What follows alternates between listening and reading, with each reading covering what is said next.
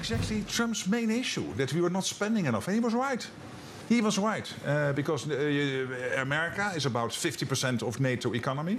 They were at that moment, when he was president, spending about 70, 75% of the NATO budget, and the rest of NATO was only doing 25%. So he, had, he was completely right in forcing us to live up to the 2% commitment. So we invested another 5 billion, uh, which brought us to the 20 billion, which is almost 2%. We are still not exactly there, but almost. And many other countries have, have done the same. So I, I always thought that he had a genuine argument here. And by the way, for the US to be in NATO is also in their strategic direct interest. If Russia would gain access to this part of the world, it would also be a threat for the US. So NATO is not just a project from history, never repeat the mistakes of the Second World War. It is also about security now, today, also for the US. And this is why you've told your colleagues when Trump was president that you shouldn't criticize him. He is right when it comes to some of these multilateral, multinational organizations that more should be done. We need to look inside. No. But you're potentially going to be working with him again if you get the top job as Secretary General of NATO, which rumor mill has it that it's going to you, and Trump was to come back. How would you handle him? Because people say to me that you were a Trump whisperer of sorts. No, I, I, I, no. What I always said is we have not voted in the U.S. I'm a Dutch citizen. I cannot vote in the United States. So we have to dance with whoever is on the dance floor. Uh, and in the end, uh, for the whole of NATO territory, it is crucial that you have amicable personal relations with the other people. Uh, and in the end, in the U.S., it is not only the president uh, making all the policies. There's also the very forceful and powerful Senate Foreign Relations Committee.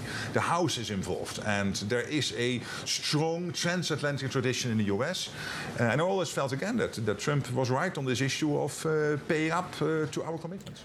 Ja, je hoort natuurlijk Mark Rutte in zijn steenkolen Engels, maar dat zal hem vergeven worden, want hij houdt hier een perfect verhaal om de nieuwe secretaris-generaal van de NAVO te worden. Ja, dit is overigens een oud verhaal. Hij gaf dit eh, interview al een tijdje terug aan CNBC, als ik het goed heb. Kan ook Bloomberg geweest zijn. Uh, in ieder geval maakt dit duidelijk waarom onze minister-president zo'n goede uh, kandidaat voor de NAVO is. Spelen natuurlijk een aantal dingen hierin mee.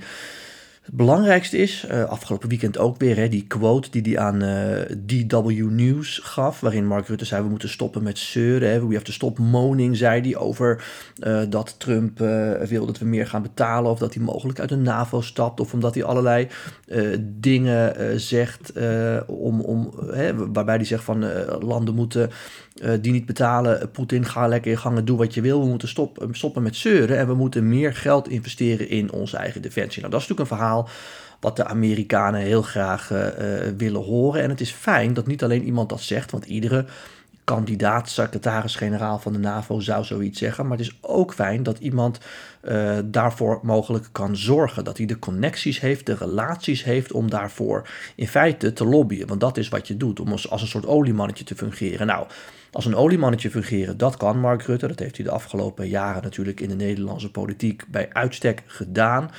De kritiek op de formatie de afgelopen weken is ook dat er dan gezegd wordt over Geert Wilders van ja, je had eigenlijk eventjes aan de keukentafel bij Pieter moeten gaan zitten. Zo had Mark Rutte dat natuurlijk gedaan. Nou, het tweede is dat hij de relaties daarvoor heeft, want in Europa kent Mark Rutte iedereen. Sterker nog, wereldwijd kent Mark Rutte iedereen. Dus dat maakt hem een goede kandidaat voor de uh, positie ook nog eens. Maar misschien wel het belangrijkste waarom Mark Rutte zulke hoge ogen gooit, is omdat hij goed ligt bij beide politieke partijen in de Verenigde Staten. Het is duidelijk, Washington wil uh, Rutte. Dat lekte ook de afgelopen weken uit in diverse media. Daarom besteed ik er nu aandacht uh, aan. En de reden daarvoor is wat ik net zei. Hij heeft de relaties om niet alleen te zeggen, hè, er moet meer geld bij, uh, bij Defensie, uh, maar ook om die, ja, daarvoor te zorgen. Hij heeft die connecties, uh, die persoonlijke relaties die zo belangrijk zijn in de politiek. Hij heeft de ervaring om als oliemannetje te fungeren, maar belangrijker, hij ligt bij democraten en republikeinen goed. Er kunnen maar weinig kandidaten zeggen dat zowel Joe Biden heeft gepost van is dat niet wat voor jou? Ik zou het fijn vinden als. Maar waarbij ook Donald Trump heeft gezegd: joh, is dat niet wat voor jou? Ik zou het fijn vinden als. En daar komt natuurlijk ook die strategisch geplaatste opmerking van Mark Rutte vandaan: hè, van ja, we moeten stoppen met zeuren. Mark Rutte denkt ook: ik zie de bui al hangen. Straks zit president Trump in het Witte Huis. En dan heb ik in ieder geval geen gemene en nare dingen over hem gezegd. Sterker nog, ik heb gezegd: Trump heeft gelijk en we moeten niet zeuren. En dat tekent ook een beetje Mark Rutte. Die had een goede relatie met uh, Trump. Trump is gewoon. Uh, ik heb in de wandelgangen ook wel eens gehoord dat uh, Mark Rutte Trump beschreef als een soort ja, onbehouden New Yorkse zakenman. Een beetje een lompe zakenman. Dat is Trump natuurlijk ook. En Trump zou zo'n beschrijving als een compliment zien. toen Mark Rutte voor het eerst in het Witte Huis was, dan heb je na die pers uh, dat persmoment in die Oval Office heb je een één op één gesprek met alle adviseurs erbij in uh, een kamer in het Witte Huis. En toen zou Mark ook gezegd hebben tegen Trump van ja, jij bent een zakenman, ik ben ook een zakenman. Uh, laten we alle mensen om ons heen de details regelen. Maar op grote lijnen, Donald, zijn jij en ik het er toch wel over eens dat dit en dat moet gebeuren. Hè? Nou, Mark Rutte heeft natuurlijk bij Unilever gewerkt. Dat is wat anders als de zakenman Trump. Maar daar probeert Rutte wel een soort persoonlijke relatie uh, te leggen. Van wij zitten een beetje hetzelfde in de wedstrijd. En toen schijnt Trump ook gezegd te hebben toen Mark Rutte wegging. I like this guy. He, ik vind dit wel een aardige kerel. Omdat Mark Rutte goed met hem kon schakelen. Ander bekend verhaal is een ontmoeting in de, bij de NAVO. Hè, een van die ontmoetingen waarbij Trump ook gezegd zou hebben van wie heeft dit dure nieuwe hoofdkwartier betaald. Dat zullen wij wel uh, geweest uh, zijn. En toen was Trump aan het einde van die meeting toch ontevreden. Want hoewel er meer geld naar de NAVO ging, hè, meerdere lidstaten hadden gezegd wij uh, gaan er meer geld aan uitgeven aan defensie was het voor Donald Trump niet genoeg. En die liep te klagen. En toen scheen Mark Rutte onderweg naar buiten tegen Trump te hebben gezegd van... ja, maar waarom verkoop je dit niet als een overwinning? Hè? Waar, why don't you take a victory lap, zoals ze in de Verenigde Staten zeggen? Een overwinningsronde. Waarom ga je niet naar de pers toe en zeg je... dankzij mij is het budget van de NAVO van A naar B gegaan. Daar heb ik voor gezorgd. En toen heeft Mark Rutte... Uh, ja, een soort zaadje geplant in het hoofd van Trump. Zo gaat althans het verhaal. En toen heeft Trump die persconferentie ook gegeven. Nou, uh, die, en, en, en, dat is niet onbelangrijk, omdat Biden natuurlijk ook wel nadenkt. Hè. Kijk, Biden vindt het NAVO-bondgenootschap en heel veel uh, adviseurs om Biden heen vinden het NAVO-bondgenootschap ontzettend belangrijk. En dus wil je ook iemand kiezen die, als die daar zit en jij bent mogelijk straks geen president meer, maar Donald Trump is president, die ook bij uh, uh, hem goed zou liggen. En dat is Mark Rutte. En dat is niet de belangrijkste reden voor Biden om voor Mark Rutte te gaan, maar wel een van de redenen. de, de, de Amerikanen die een groot voorstander van de NAVO zijn, hebben er niks aan als Donald Trump straks president wordt en daar zit bijvoorbeeld een vrouw waar hij een hekel aan heeft. Dat helpt niet. Het moet iemand zijn waarmee hij door één deur kan. Iemand die de relaties glad kan strijken, die ook gewoon eerlijk tegen uh, Trump kan zijn. En dat is Mark Rutte. Dus ja, lang verhaal kort. Rutte heeft de relaties, ja. Rutte heeft uh, uh, de ervaring als oliemannetje. Ja, Rutte uh, vertelt de boodschap die de Amerikanen graag willen horen, namelijk stop met zeuren, er moet geld bij. Maar niet onbelangrijk, hij heeft zowel goede relaties met democraten als met republikeinen, zowel met Biden als met Trump. En daarom is de kans heel, heel, heel groot. Ik weet het natuurlijk niet zeker, maar heel groot. En daarom geloof ik al die berichten ook wel dat Mark Rutte de nieuwe secretaris-generaal van de NAVO wordt. Goed, tot zover een beetje Amerikaanse achtergronden bij dat nieuwsverhaal, wat je waarschijnlijk natuurlijk al overal gelezen hebt. Dan aan jullie vragen, die hebben jullie weer keurig ingestuurd via Twitter, Instagram en LinkedIn. Ja, veel vragen over die serie die ik zou maken hè, uh, komende zomer uh, over de Amerikaanse verkiezingen. Ja, die komt er helaas niet. Ik kan er niks aan doen. Ik heb er lang voor gestreden, zullen we zeggen, met behulp van een hele fijne producent die met het idee kwam overigens ook. Die heeft er echt ontzettend veel kilometers voor gemaakt. Met de hulp van Johan, die het ook graag wilde. Later met de hulp van Omroep uh, Poont, onder andere uh, Rutger Kastrikum, die het ook graag wilde. Maar uiteindelijk zei de NPO, we gaan het toch niet doen. Dat vind ik inderdaad jammer, maar heb geen medelijden met mij. Want uh, ja, A, het is hartstikke tof om te doen, maar er zijn ergere dingen in de wereld. En B, ik heb gewoon een heel mooi jaar met allerlei projecten rondom die Amerikaanse verkiezingen lopen. Waaronder mijn theatertour. Uh, dus ja, het is zonde, maar uh, ja, god, uh, ik mag de hele zomer bij de Oranje Zomer zitten. en vervolgens gaan we vanaf september het theater in. Ik mag gewoon niet Dus ik wil iedereen die ervoor uh, ja, die zich daarvoor ingezet heeft. En ook iedereen uh, die daarop uh, heel ontzettend fijn en leuk gereageerd heeft, bedanken. Maar ja, wellicht lukt het een andere keer. Ik heb er ook bij VI bij gezegd, hoewel ik het een goed idee vond om die serie te maken, vind ik het argument van de NPO, namelijk er gaan al heel veel van onze mensen naar Amerika om series te maken, vind ik ook een goed argument. Ik ben de eerste die altijd vooraan staat om te zeggen dat de NPO moet bezuinigen. Dus laat ik daar dan niet te zuur over doen. Uh, mijn theatertickets, overigens, daarover gesproken, ga naar remoments.nl. Daar vind je het hele overzicht. Ik heb vandaag op al mijn sociale media een soort landkaartje geplaatst. Dan heb je wat duidelijker overzicht waar ik allemaal ben, omdat het gewoon ontzettend veel data zijn. We tikken bijna de 40 shows aan. Uh, of mijn relatie het overleeft, weet ik niet. Want iedere vrijdag, zaterdag, zondag ben ik uh, vanaf september weg. Maar wel ontzettend veel zin in. Er zijn nog kaarten, dus ga naar remomens.nl en dan kun je die gaan regelen. Allereerst een vraag van Jan. Ha Raymond, ik lees de laatste tijd van drie presidentiële kandidaten, Kennedy, West en Stein, die allemaal zeggen dat zij de beloofde kandidaat voor de independents zijn. Hoe wordt eigenlijk beslist wie de independent candidate wordt? Of kunnen ze zich allemaal tegelijkertijd kandidaat stellen? Op voorhand dank voor je antwoord. Groetjes Jan. Ja Jan, dank voor je vraag. Dat is ook een hele goede uh, vraag. Dat is ook een linkje weer met naar mijn theatershow, want daar ga ik uitgebreid in over ja, op, op die onafhankelijke partijen en hoe dat werkt. Kijk, het, het werkt als volgt.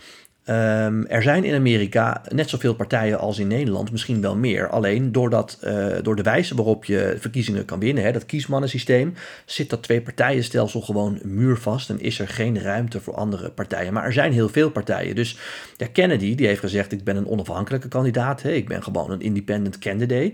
Uh, maar West bijvoorbeeld, die is weer aangesloten bij uh, een club die zich een politieke partij noemt. En Stein is dat zeker ook, want die heeft al een aantal keer meegedaan namens de Groenen, de Green Party. Zo heb je ook nog de Reform Party en je hebt de Libertarian Party. Je hebt ontzettend veel politieke partijen in de Verenigde Staten. En die sturen allemaal hun eigen kandidaten naar voren. Dus je hebt voor een deel onafhankelijke kandidaten. Uh, voor een deel heb je gewoon uh, partijleiders van andere politieke partijen. Maar die worden ook wel vaak in de, de volksmond als onafhankelijk neergezet. Omdat ze niet behoren tot een van die twee grote partijen. Dus je hebt ontzettend veel lijsttrekkers. Uh, om, om ze maar even zo te noemen, presidentskandidaten. en die doen allemaal mee aan de verkiezingen. Je bent pas echt onafhankelijk als je niet zozeer een partij hebt. Uh, neem Ross Perot in de jaren 90, die was in 1992 een onafhankelijke kandidaat. Maar richtte niet veel later de Reform Party op. Dus daarna deed hij weer als independent mee, maar was hij ook wel weer een soort kandidaat namens een partij. Dus dat gaat een beetje allemaal, dat loopt een beetje in elkaar over, laat ik het zo zeggen. Je kunt dus meerdere kandidaten hebben, los van een derde onafhankelijke. Je hebt heel veel kandidaten. Marco die vraagt Raymond, waarom beschermen de Democraten Biden niet tegen zichzelf en de Republikeinen? Uh, en oh ja, waarom beschermen de Democraten Biden niet tegen zichzelf en de Republikeinen? En is er niemand anders tussen de pakweg 100 miljoen Democraten in de USA? Dit schaadt hen toch? Ja, daar hebben we het vaker over gehad, uh, Marco. Uh, het punt is, er zijn heel veel anderen, maar de Democraten denken: wij nemen geen enkel risico. Anders dan wat zij zeggen: hè, van we zouden graag tegen Trump meedoen, zijn ze heel bang voor Trump. En zij denken: er is maar één iemand geweest tot nu toe, wat je ook van hem vindt die Donald Trump heeft verslagen. Hillary Clinton niet, alle uh, Republikeinen in 2016 niet, hè, Jeb Bush, Ted Cruz, Marco Rubio, noem maar op. De Republikeinen nu ook niet, namelijk Ron DeSantis, uh, Chris Christie, Nikki Haley. Uh, er is maar één iemand die dat wel gedaan heeft en dat is Joe Biden. Dus wij houden vast aan de ene kandidaat die Trump ooit verslagen heeft om dat nog een keer te doen. Dan vroeg op Twitter uh, Hubert, kan een Amerikanoloog, bijvoorbeeld Raymond Mens, nou dat kan, uitleggen en of of en zo ja, waarom de voorzitter van het huis in zijn eentje kan bepalen of er wetten in stemming komen en hoe lang hij een stemming kan traineren. Ja, goede vraag. Uh, je, ja, je bent speaker van het huis, dus een voorzitter zeg maar. En dus ga je ook over de agenda van het huis. En dus bepaal jij ook wat er in stemming wordt gebracht. Zoveel in de Senaat niet anders hoor. Als Chuck Schumer iets niet wil behandelen als uh, leider van de grootste partij uh, in de Senaat, ja, dan doet hij dat ook echt niet. En dat heeft ook met een beetje professionaliteit uh, te maken. Want jij bent dus verantwoordelijk voor de agenda van de Senaat, of in dit geval, hè, jouw vraag ging over het huis. Als jij dan iets in stemming brengt en het lukt niet, je hebt niet genoeg stemmen, dan sta je ook gewoon voor schut. Hè. Nancy Pelosi zei ook altijd: ik bracht alleen maar stemmingen in als ik wist dat ik genoeg stemmen ervoor had. Dus zal de voorzitter uh, dat stemmen uitstellen, zolang hij ook twijfelt of hij er wel genoeg stemmen voor heeft, heeft. Of hij denkt, ja, ik ben er zelf ook tegen over die steun eh, aan Oekraïne, op die steun aan Oekraïne.